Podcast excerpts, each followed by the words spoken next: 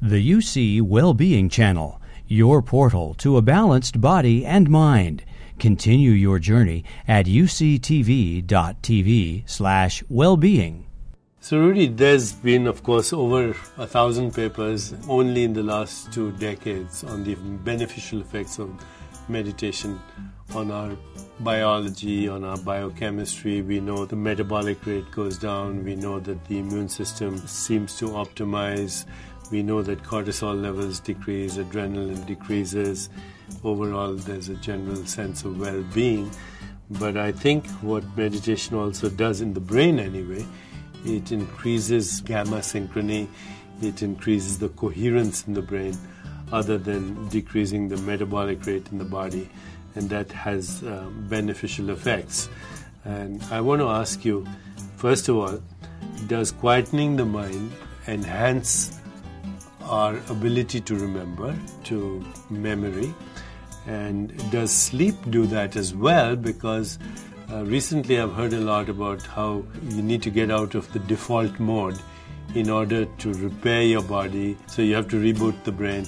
Uh, talk to me a little bit about delta waves, default, meditation, sleep.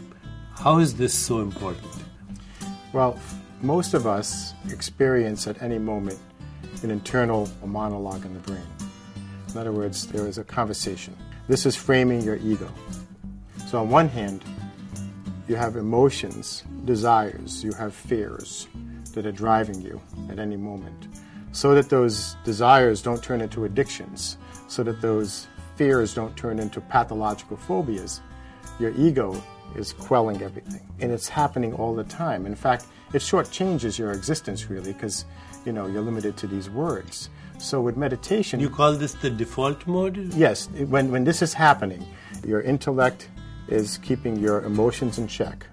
There's a constant internal monologue or dialogue going on in the brain. This is the default mode or default network of the brain. the computer is buzzing even though you're not using yeah, it. you don't even know what's going on. Even even when you daydream, that internal dialogue and, and uh, is, is, is working together, feelings and thoughts, all part of this system of your ego that you know keeps you sane, so to speak.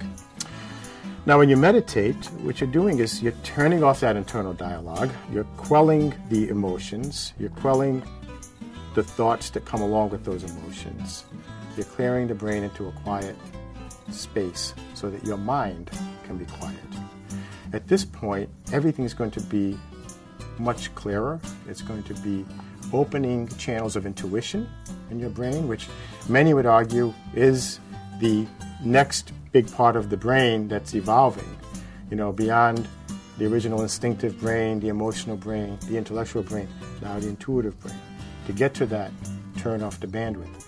Meditation allows you to do this. So you will have just a much clearer set of channels, whether you're recalling or recapitulating memories from the past, or whether you're trying to imagine what you might do in the future.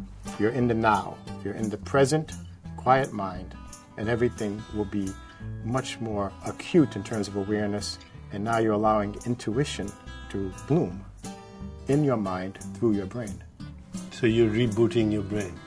You're rebooting your More brain, but that. you're also it's more than that. You're allowing your brain to blossom Mm-hmm. into what many would argue is the next stage of evolution for the brain as it ties to mind. And that is promoting intuition by turning off the noise.